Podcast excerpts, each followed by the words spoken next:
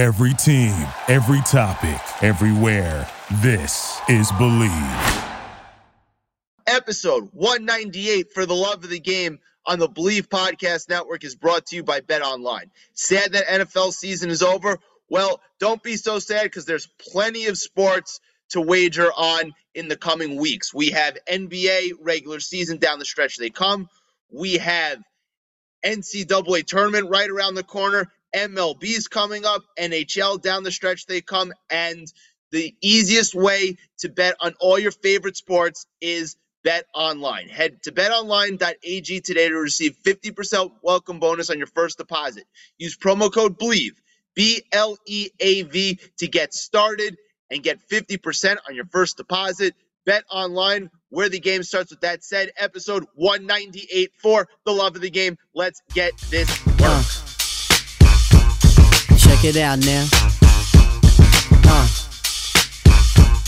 no doubt now. Uh, yeah. Check it out now. Uh, no doubt, yeah. Special girl, real good girl. Biggest thing in my itty bitty world. Call her up and she made me feel right. Wish the bliss could never take flight. Sitting back with this mic in my hand. Spitting hot shit, trying to see grand. Imprinted on my mind every minute. Make my plans and you always in it, y'all. Uh, such a vibrant thing.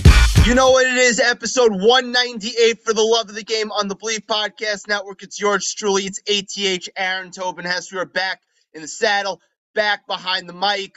We are creeping close, creeping close to the big 200. Unbelievable. I can't believe I've done it this many episodes so far.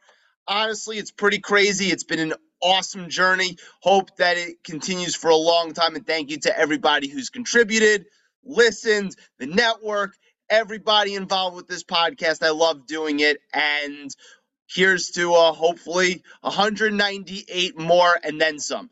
Anyway, so we are going to have a first time guest, hopefully, to talk about NBA second half, which is really like the last third of the year, considering we're getting at an all star break. Two quick things on the local front before I get into a bit of a rant. And it's going to be a long rant, so giddy up, everybody. But first, the New York Rangers. The New York Rangers are 8 0 2 in their last 10 games. Their two losses have been in overtime. I mean, this team is a wagon right now, an absolute wagon. I mentioned the Tarasenko trade last episode, but this team is the most talented Rangers team since the 1990s.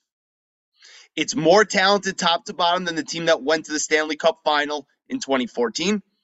Now, the difference is, is that Henrik Lundqvist then was absolutely all world, and Igor Shesterkin this year has not been that level that Lundqvist was that year. But if Igor can get to last year's Igor, I know Igor was named an All Star this year for the first time, but he was better last year, more consistent last year, and just more lights out. If he can get to like 95% of last year's Igor, I know the Boston Bruins have eight losses, five of them in overtime, by the way. I mean, they're just absurd. But why can't the Rangers go to the Cup? Why? Why can't they? A hot goalie, a super talented team, and now they have a bucket getter uh, for goals. Why can't they go to the Cup? Uh, This Rangers team is the city's best chance at a championship. As good as Boston is, this Rangers team is very good and the city's best chance at a championship. If you had to power rank in New York, the teams with the best chance of winning, it would be the Rangers one. Honestly, it'd be the Mets two, the Yankees three, the Knicks four, Giants five, and the Jets six. I mean, that's that's where we're at right now. But the Rangers, it's a really, really good team. So let's see how this whole thing shakes out. Number two, now that the Super Bowl is beyond us, we are now in off-season mode. Coming up in the first week of March, there's going to be a deadline in terms of the franchise tag. So the two players for the Giants to watch are Daniel Jones and Saquon Barkley to see how their contracts and the negotiations. Look, I know Dov Kleiman tweeted something that Daniel Jones is looking for something about $45 million a year. I wouldn't get too far in the weeds, Giants fans, about tweets updating the status of these contract talks. I wouldn't buy any of the reports. Just don't buy it. But I will say this Giants fans, if the Giants feel that the number for Jones is getting too high, do not be surprised if the Giants decide to walk away entirely. I'm saying not franchise tag him. I'm saying walk away entirely. Do not be shocked if the Giants are like, nope, we're out of the Daniel Jones business. I know they've said publicly they want to bring him back. I know they said publicly that they want to bring Saquon Barkley back. I anticipate both deals getting done. But all I'm saying is do not be surprised if the Giants feel that the price is too rich and they walk away from Daniel Jones and Saquon Barkley for that matter. I'm just saying, don't be surprised, Giants fans. All right, so I'm going to get on my soapbox right now, okay? I'm going to be the old man yelling at clouds. I'm going to channel my inner Phil Mushnick. For those who don't know, uh, the New York Post columnist who's basically hates everything. I'm going to channel my inner Phil Mushnick right now. As NBA All Star weekend was this past weekend, the NBA All Star weekend this past weekend fucking sucked. Everything about it sucked. Okay. The three point contest, which right now has become the crown jewel of All Star Saturday night, won by Damian Lillard, by the way. So kudos to him, has gotten gimmicky. The slam dunk contest, which was won by Mac McClung, who is a two way player now for the Philadelphia 76ers, who they just signed on a 10 day, which congratulations to him. He put on an electrifying show. He had four awesome dunks and three dunks we had never seen before, and he was great. But if you look at the field, it was him. You know, hoops heads know who he is because he's been famous since high school for having a mixtape, and he beat Allen Iverson's Virginia scoring record from in high school, but not what I would call an NBA star. Jericho Sims, not who I would call an NBA star. Trey Murphy, who I really like, not a star. And I don't even remember who the fourth guy was. And honestly, it doesn't matter. Look at that cast of characters. Okay? The dunk contest used to be the crown jewel of NBA All Star weekend. That's what we're rolling out. That's what we're doing right now. It was lame. It's lame as shit. All right. It honestly is. And you can thank none other than LeBron James for it being lame as shit. Because prior to the LeBron James NBA, all great players did the dunk contest when they were considered great. Now we've had all stars like Donovan Mitchell win it in recent years. Paul George has done it. Giannis did it. Like guys have done it, but they weren't in that superstar class when they did it. It's not like when Dominique Wilkins was participating every year when he was a star. It was not like when Michael Jordan participated and won it a couple of times when he was a star. He even lost it once in 1985, okay? It's not like Vince Carter when he was a megastar who put on a show stopping show in Oakland in the year 2000, all right? That's not what we have now. LeBron James, who teased all NBA fans for years that he was going to do the dunk contest, never has done the dunk contest. And now you have guys like Ja Morant who's saying he's never wants to do it. Why? Why? Do you ha- not have any competitive juice to do a dunk contest? Are you so worried that you're going to lose? Like, what are we doing here? Anthony Edwards, do a dunk contest. You seem to be wired differently, which I respect. I respect the hell out of Anthony Edwards. Get in the dunk contest. Ja Morant, stop being a lame ass and get in the dunk contest. De'Aaron Fox, who loafed it through his first All Star game. We'll get into the game Sunday night because that was the worst of everything. Get in the dunk contest. What are we doing here? And Adam Silver, who started off the weekend saying that they were going to switch up the live draft, which was somewhat entertaining. It was fun. Switch up the live draft so they wouldn't have the last guy drafted. Even though, in a sense, we all know who the last guy drafted was, and it was Jaren Jackson Jr. All right? We're not stupid here, okay? But he doesn't want to hurt feelings. Like, shut up. Adam Silver, you, you he's just such a limp dick loser, Adam Silver. He is. And one of the things that he needs to do is somehow figure out how to incentivize guys to do the dunk contest. And beyond that, incentivize NBA players to actually try somewhat in an all star game because that game Sunday night was an absolute embarrassment. It was an embarrassment to the league.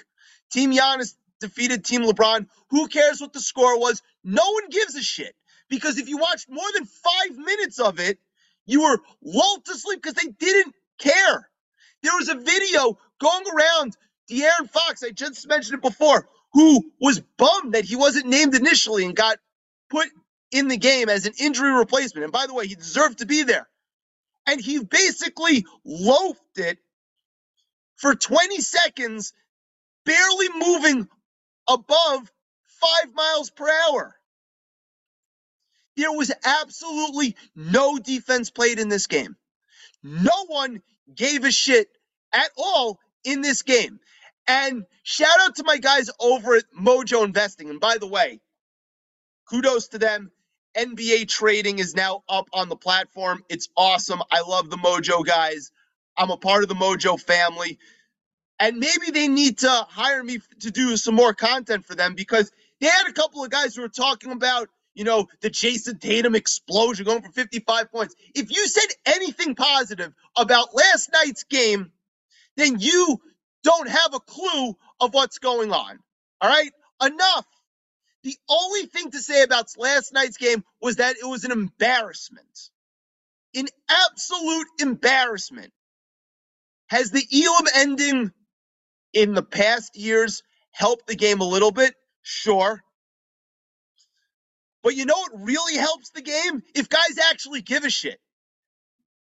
No one wants to watch these guys launch 40 foot threes and have Damian Lillard, who, by the way, I like Damian Lillard. Damian Lillard launch from half court, go 0 for 5 in the fourth quarter, brick a bunch of threes, garbage attempts, and then he heaves one up. It goes in. Oh, point to the watch. Dame time, Elam ending time. That shit was absolute trash. Absolute trash. The NBA players right now, they may be as talented as ever and they're generally likable. And I love the NBA product. I watch a ton of it. NBA basketball is awesome. But the arrogance of those players to put on that performance last night was disgusting. Absolutely disgusting. The fact that Mike Malone, the coach for the Western Conference or whatever hell teams they do because they do the draft now. Basically, on a hot mic, said, yeah, no one puts in any effort. The fact that Nikola Jokic and Luka Doncic, two of the four best players in the league, don't get drafted high because they know that they won't put any effort in. It's embarrassing. It's absolutely embarrassing. And yes, this is on the players. The players should have pride. The players had pride in the past. You go back to the last All Star game in Utah, 1993. Go back and watch the highlights. That was an awesome game. Players played defense. They tried. They weren't worried about injury. They weren't worried about their next contract. They they tried. They played.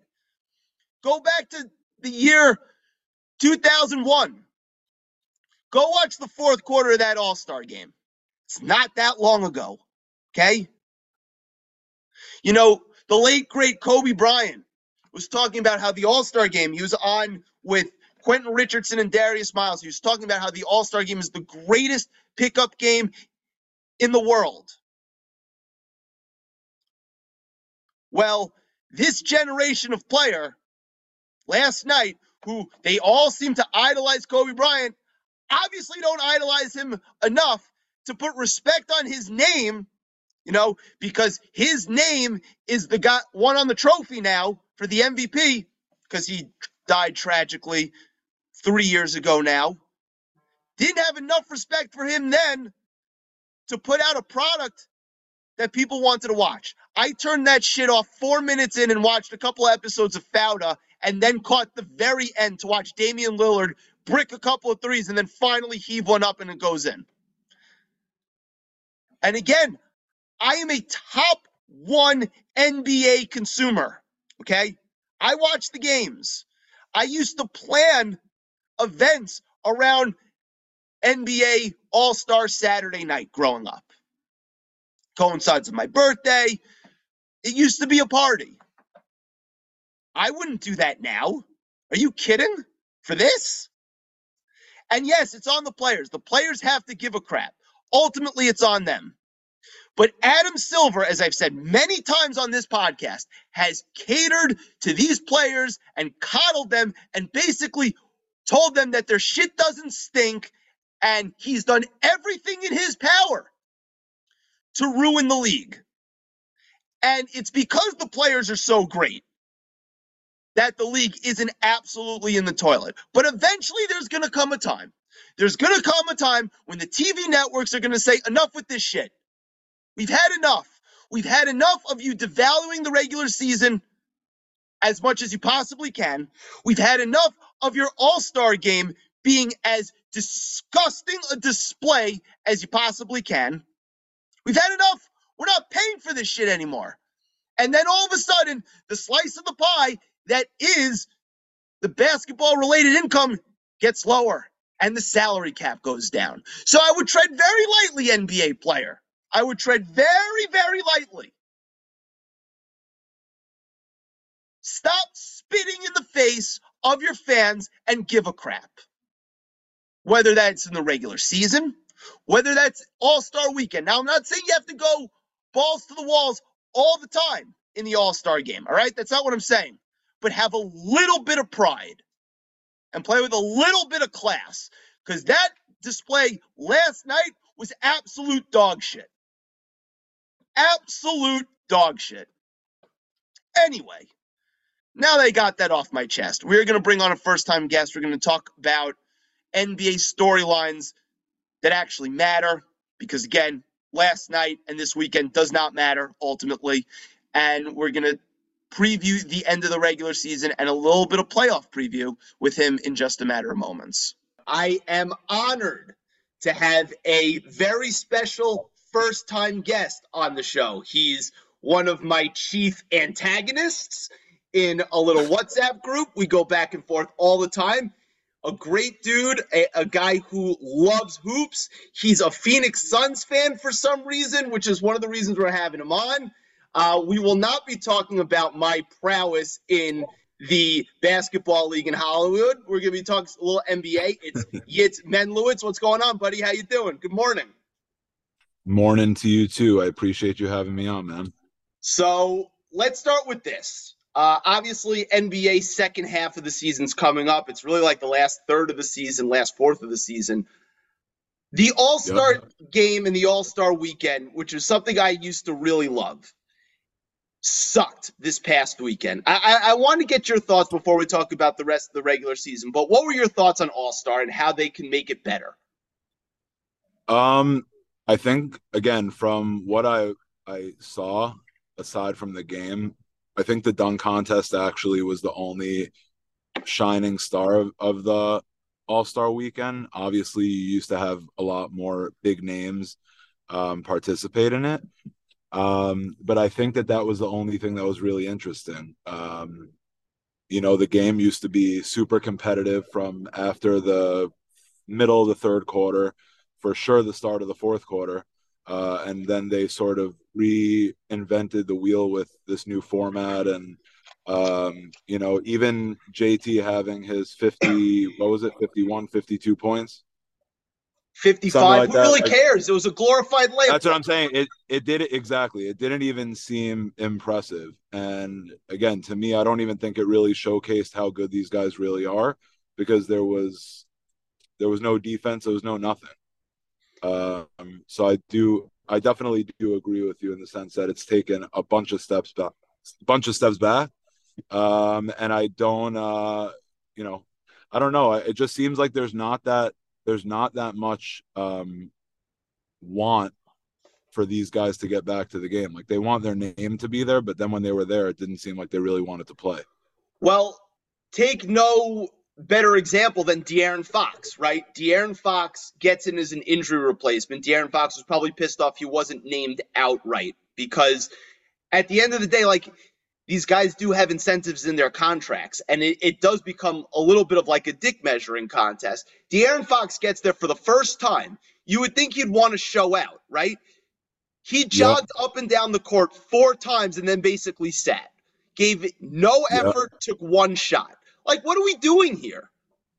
Forget that, and you you watch you see the game. That's in the game, and that's one thing, right? But then even on like the Saturday night where the, they had the skills competition, and I mean, I don't know if you even watched it, but Jordan Clarkson going through the the skills when he they they could have won that event, and he was just jogging and like acted as if he was just going through the motions just because. So, um, it, it yeah, was I, really embarrassing. It was honestly, it, embarrassing for the league. The ratings took a major hit by like 27%, yeah. and good. And like when you have guys like Shai Gilgeous-Alexander basically saying that like money talks, that they need to be incentivized, like it was just so yeah. incredibly tone deaf. You know, and, and you heard yeah, Jaylen Brown talk about that it wasn't basketball, Mike million. Malone, like it was just embarrassing. Yeah, the 35 40 million that they're getting paid a year is not enough they need that extra two hundred thousand dollar kicker for the All Star game. You you look back at like the 2001 All Star game, right? Yeah. Where Allen Iverson is throwing a double team at Kobe Bryant at the end of the game, a double team, and yep. it's just like these guys have no pride. It, it's and I'm not here to bag on like the modern day NBA player. I think these guys are great, but they are about as little competitive as possible. Uh, yeah, the competitive edge is definitely left for sure. Yeah. As far as the All Star game is concerned, that's for sure. Yes, but like, just have some so, pride. Have some pride. And the bottom line is that the All Star game is still one of the two or three highest rated games during the season. Like, at yep. some point, the the TV partners are going to say, "Enough with this crap." And that leads to you know less TV money if you consistently crap on your fans and they're not going to watch, and that means player salaries are going to go down. But anyway, that that's for another conversation. I wanted to ask you, considering you're a Suns fan, right? You yeah. are a little bit of an insider. Uh, you had a bit of a scoop given some of your uh, personal connects. You had a little bit of a scoop that this Kevin Durant situation was going to actually go down, even though I was on record saying I did not think it was going to go down. So this is me publicly admitting that uh, you got this one right and I was clearly wrong. You're very high on this Suns team going into the last third of the season, going into the playoffs. Yeah. Obviously, the talent uh, yeah. is there, but but why? For sure, the talent's there. But do so, you you don't have the concerns about continuity or age or injury. So of course those are those are serious concerns. Um, I, I, said this from when that trade happened uh, that I think that if this starting five is fully healthy, uh, I don't care who you're going to tell me in the NBA. Like I think that there's no better starting five in the NBA that's even with an unknown in that fifth spot, right? So you got CP, Ayton, Booker, and Durant. I'm just asking you because you know basketball really well. how do you guard those four guys, let alone, you know, a fifth guy who can a three and D type guy or a TJ Warren or a Torrey Craig, right? Like a guy who can hit open shots, give you hundred percent on the defensive end. Like, how do you how do you defend a team like that? Because when they throw that double team at Book, I think they're forgetting that he's just gonna give it to KD. And if they do vice versa, and then people are also forgetting that as of late, DeAndre Ayton's been playing fantastic basketball. Well, the numbers for Ayton after he was incredibly, incredibly disappointing to start the year, not just numbers wise, but effort wise. Like it's gotten better, but it's also gotten better with more opportunity.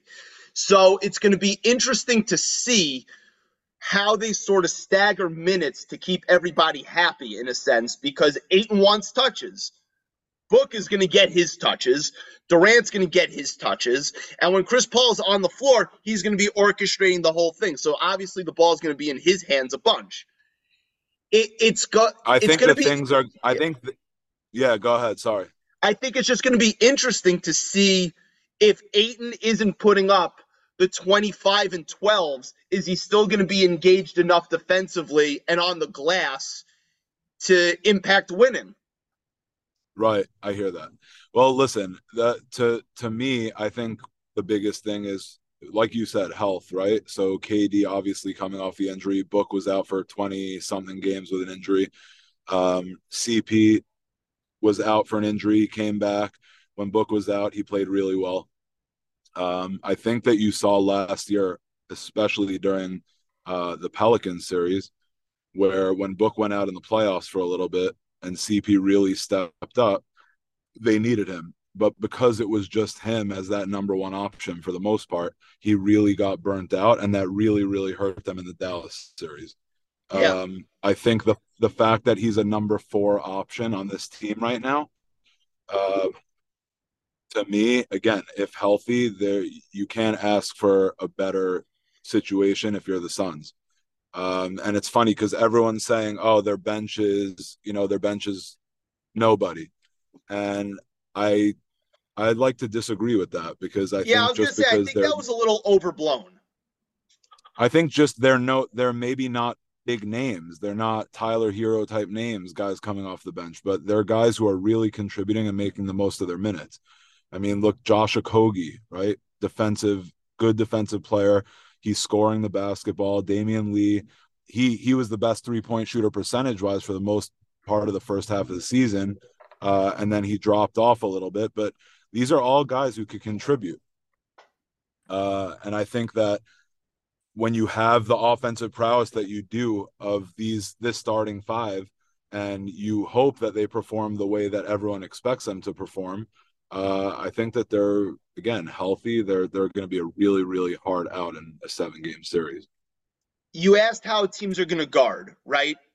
You're obviously going to load up on Durant when he's in ISO situation. You're going to load up on Book when he's in ISO situations.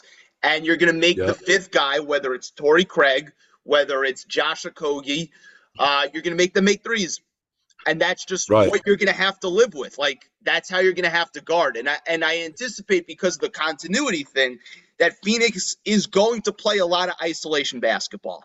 Like, it's just going to be a little ISO heavy just because you don't have a lot of games to get continuity to run real sets, right? I mean, you know, Kevin Durant's very easy to plug and play because of like you're also forgetting that Book and you're forgetting that Book and KD played together in Tokyo.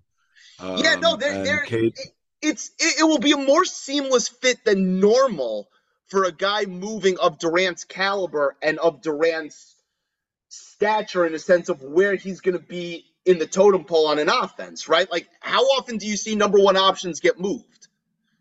It, it hasn't not happened. not Like, often.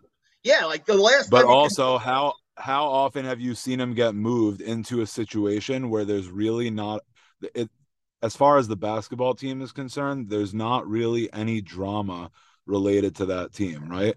You know, like like I think one of the things that was said, um, I'm not sure by who, so don't quote me verbatim, but one of the things that were said was this is a perfect fit for KD because he's going to a team and a city that all they care about is basketball. They don't care about the noise. They don't care about who's the number one, who's, you know, the main dog in the city. They don't care. They just want to win a championship. And I think even more so because they were there, they were up 2-0. They lost that lead in in a, a series that again, you know, the Bucks ended up being the better team for sure. If Dario Saric doesn't go out, uh, the beginning of that series, who knows what happens because that's a big ask for Ayton to guard Giannis like that. Um, but again, I think they were there, they were close, they should have, you know, they're in a perfect position and they lost it. Um, and I think they have one, you know, main goal, which is just to win. And who better to help them do that than arguably one of the top two scorers in the league? So to me, the biggest Achilles heel for this Phoenix situation is not, you know, obviously we talked about continuity and, and the health questions, but those those are kind of, you know, for every team, right?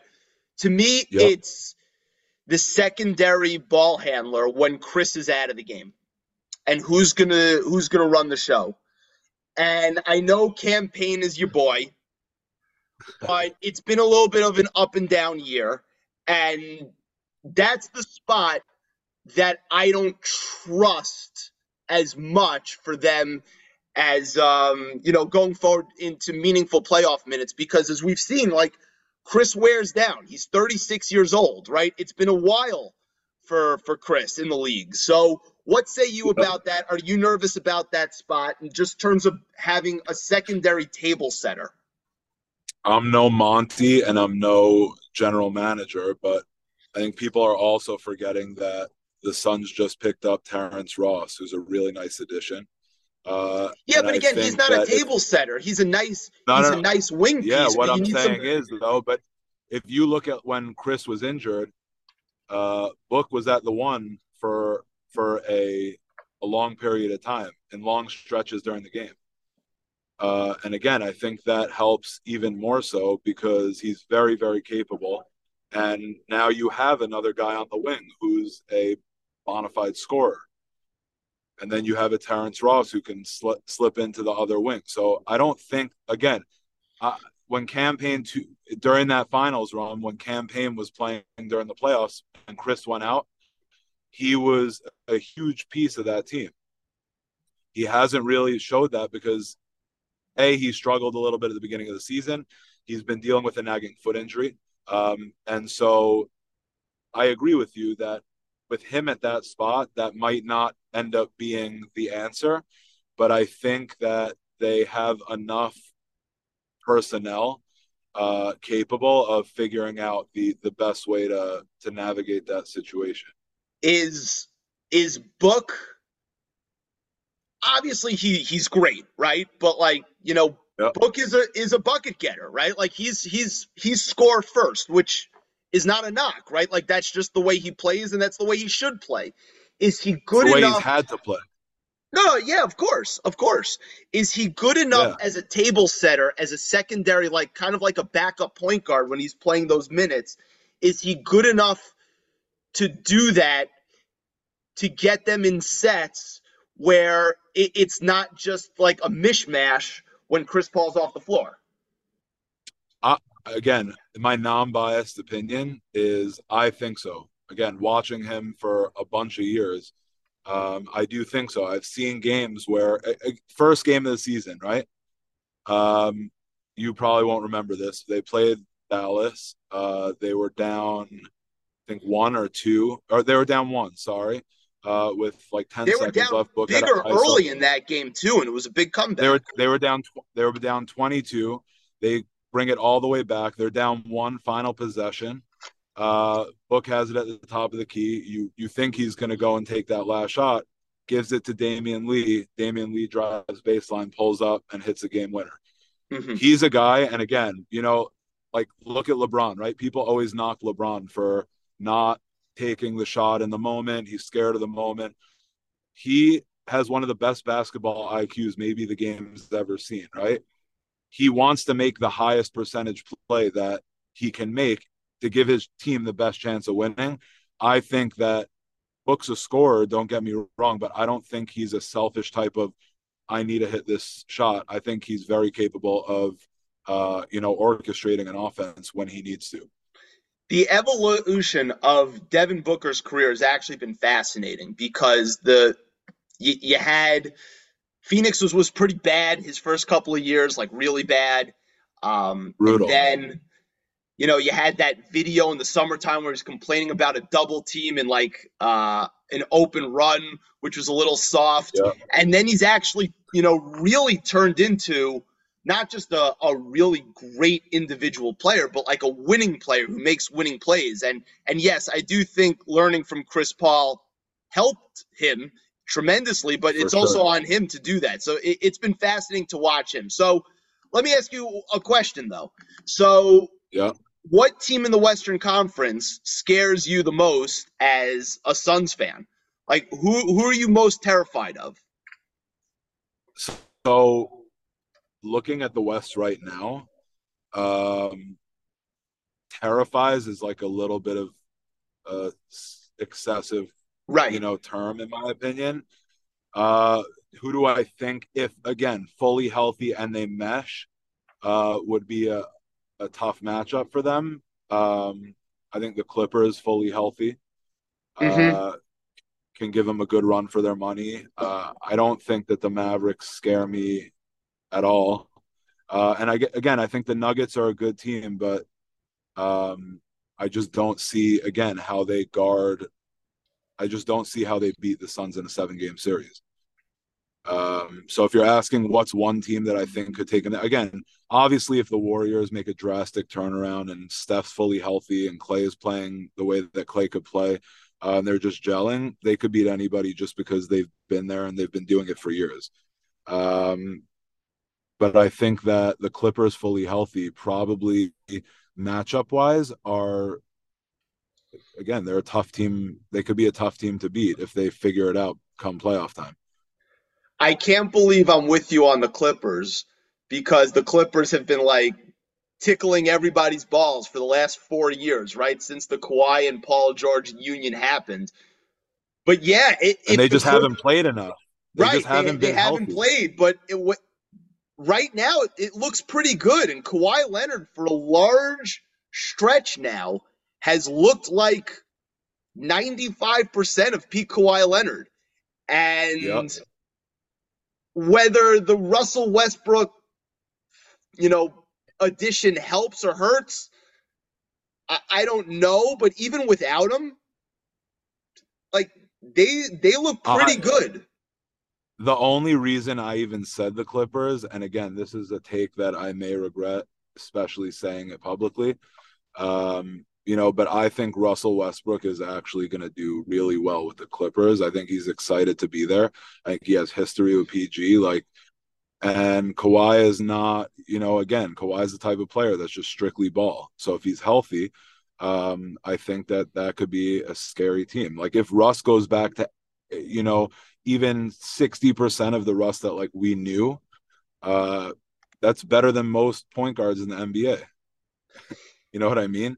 Yeah, I, Like people are forgetting, people are forgetting that this guy, you could say it was stat padding, whatever. This guy was a walking triple double, and he he's a freak. Like he, there weren't a lot of point guards like him, and I think that a lot of what the struggles that he went through over the last couple of years, um, was was ego and also not sort of like not being that number one guy when you're playing with LeBron and AD, you know, and then all the scrutiny you get with it on top of that being in a big market like LA and and you know especially for the Lakers. So I think he's going to actually have a nice second half of the season. I it, it wasn't pretty with the Lakers. I also think the Lakers used him as a punching bag and as a scapegoat way more than it actually was. Like, it's not his fault that AD can't stay on the court. It's not his Right. fault that LeBron sometimes at the end of games takes very questionable pull up threes and bricks them. Yeah. You know, it, it's not his fault for all that. I mean, did he help it matters? No. Like, does he cheat on defense and isn't disciplined on that area of the floor? Yes. Does he have tremendously bad habits? Yes. But like, I, I, I do think that like it was a little overblown. So we mentioned the Clippers for a second uh, in the West. Mhm. In the Eastern Conference, is there one team that you're looking at on the other side of the bracket that's looking to make kind of a move in terms of increasing their standing within the league, moving up in the standings? What's one team in the East that you're looking at sort of towards the end of this regular season to to make some type of maneuver? Um, I mean, the Nets are sort of sitting right in the middle of the pack, I think in like the fifth or the sixth seed. Um, I think that they're gonna actually play good basketball the rest of the season. Like, you know, they they've obviously gone through the drastic change. I think they got a great haul for, you know, those two guys going out, um, especially KD. Uh, and I think that they're they're just a well-rounded like they have a lot of guys who can just play ball. Um, no one that's to stand out and be like, you know, wow, that guy's unreal. He's a superstar. But I think they got like a bunch of solid guys on that team who could play ball. Um, and I think that they can make like a sneaky move up uh, in the playoffs. Um, obviously, I think the Bucks. Yeah, I, I obviously I think the Heat getting Kevin Love. I don't think that really moves the needle for them much. Uh, the Hawk. I'm not. I'm so off of the Knicks. I think that uh, you know people think that Jalen Brunson is the the G- next coming of Jesus. Like I think he's a solid player on a terrible. Oh, you mean a couple of people he- we speak to on a day to day basis? Yeah, yeah, exactly. Like the people who are just like literally hoping that, you know, they, I, I, I think he's just he's a he's a very good player. Don't get me wrong, but I wouldn't put him in that super upper echelon like they're putting him. Um, so I think the Knicks at, the sixth seed is, you know, this is what I was telling you. I think the East is is pretty weak other than the top three teams. Like even the Cavs, the Cavs are a good team. Um, I, I wouldn't be scared of them if they were in the West. I think the See, Celtics, that- Bucks, see, and the Sixers. the team. Cleveland is the team I'm looking at because the advanced metrics really like them. Why? That's a why? team. Like- That's a team where where I I think, and again, a lot of it's going to be matchup dependent. But if they somehow snuck into the top three, I would not be surprised. And I don't know about you, and I and I'll ask you this: like, do you think the Boston Celtics are really as good as everybody says they are? Um, I used to think that the short answer is yes. I think that they're really, really good. Um, I think that Jayson Tatum is every year continuously got like every single year he's taking a step up. Um, you know, to the point where, and again, I I used to say between the two, I would take Book, and it probably was a little bit biased, but I I wouldn't be able to right now. And I, I I'm saying I think they're both unbelievable players, but the way that JT has been playing is is wild. So what about them leaves me a little cold? What is it? That their big man is never healthy. Yeah, but besides for Robert Williams, it, I, I just, I don't know. I, you know, I guess maybe it's a lot of Derrick White, and Derrick White before the All Star break was was crazy.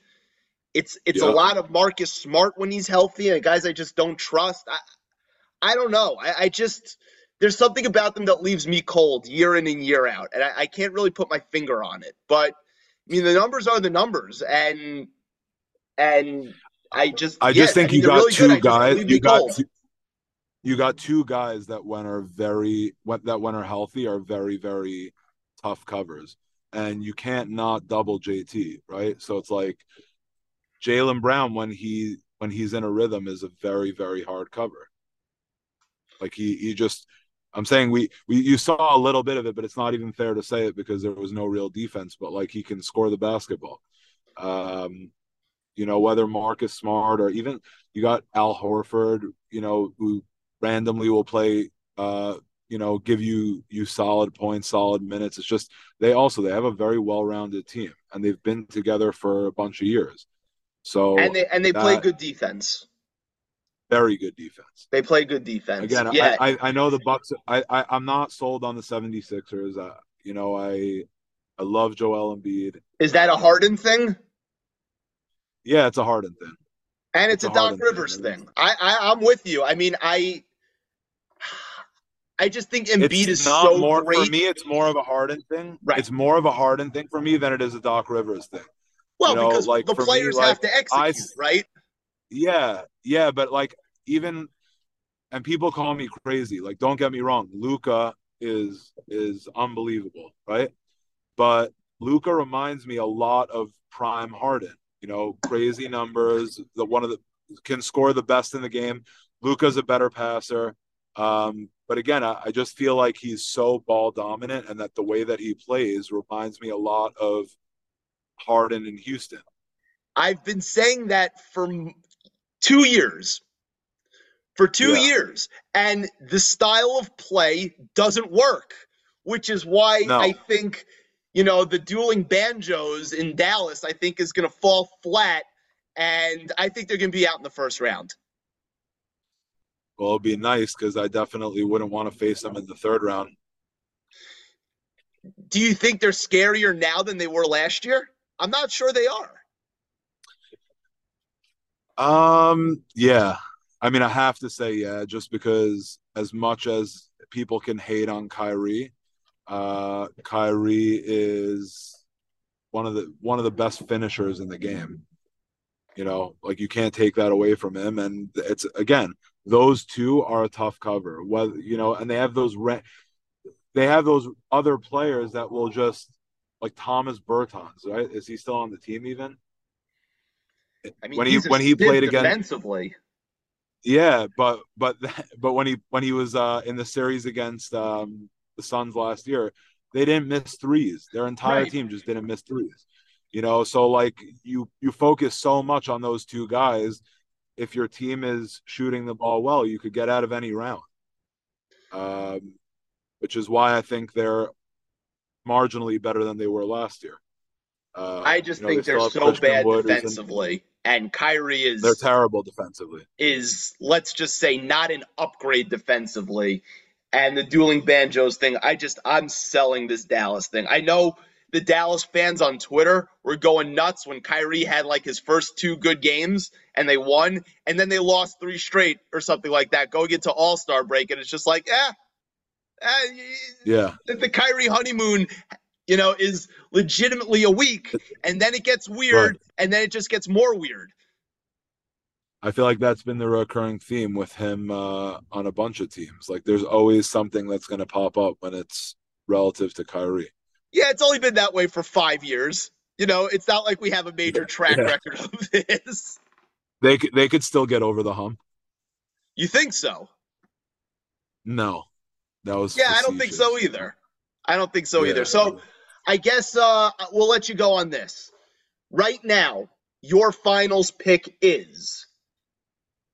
my finals pick, fully healthy, will be the Suns, and I think it'll be a Suns Bucks rematch.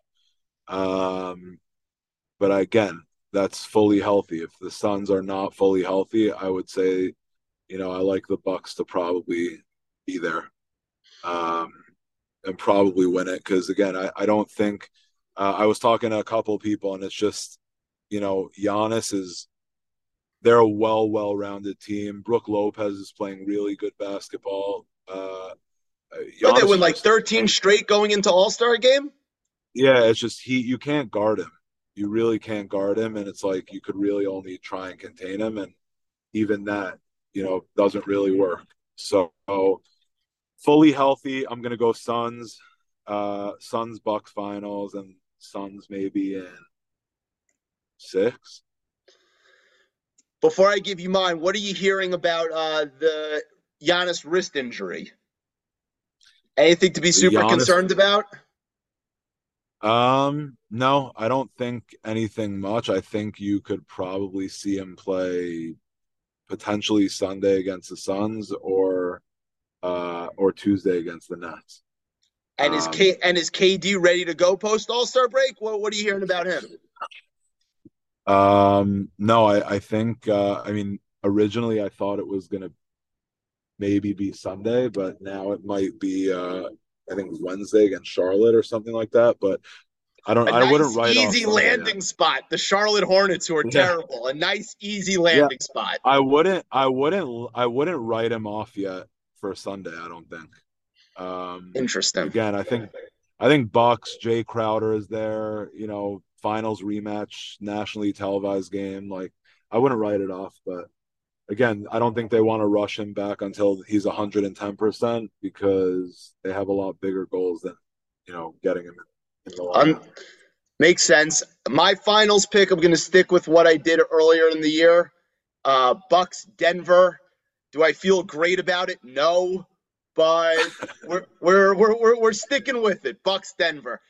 Yitz, I'll, this was I'll awesome. give you. I was Yeah. gonna say I'll give you. I'll give you one more chance to pull that back because I don't think Denver makes it out of the second round. Uh, we're, we're, we're, we're gonna we're gonna stay with it. We're gonna stay with it. Uh, I don't feel great about it, but we're gonna stick with it just to, just to say that I, I don't flip flop. Uh, Yitz, this was great, man. Thanks for taking the time. We obviously will talk throughout the week offline, but uh, welcome to the show. You did you did great for your first time. We're gonna have to have you back. You're now a recurring guest. Uh, Appreciate you having me, man. All right, we'll speak and uh, and get the ankle Thanks so ready for. Monday night because because we you have a season to continue. I got you. Awesome. Awesome. I'll speak to you, bud. Thanks so All right, much. man. Later. Thanks again to first time guests and hopefully recurring guests. Yitz Menlowitz. Good stuff with him. He's one of my chief antagonists, but he knows that I know hoops and he knows hoops as well. It was a good conversation with him. That's episode 198. For the love of the game, take us out. Sleep like big weight, you buy, I sell, we split big cake. Uh uh, just move your little thing, move it around and shake a little thing. Uh uh, yeah, such a vibrant thing, vibrant thing, a vibrant thing. Uh, yeah, you such a vibrant thing, vibrant thing, a vibrant thing. Yeah, uh, such a vibrant thing, uh, vibrant thing, a vibrant thing. Uh, vibrant thing, a vibrant thing. Uh, vibrant thing, uh, uh, yeah, uh, uh, uh, yeah.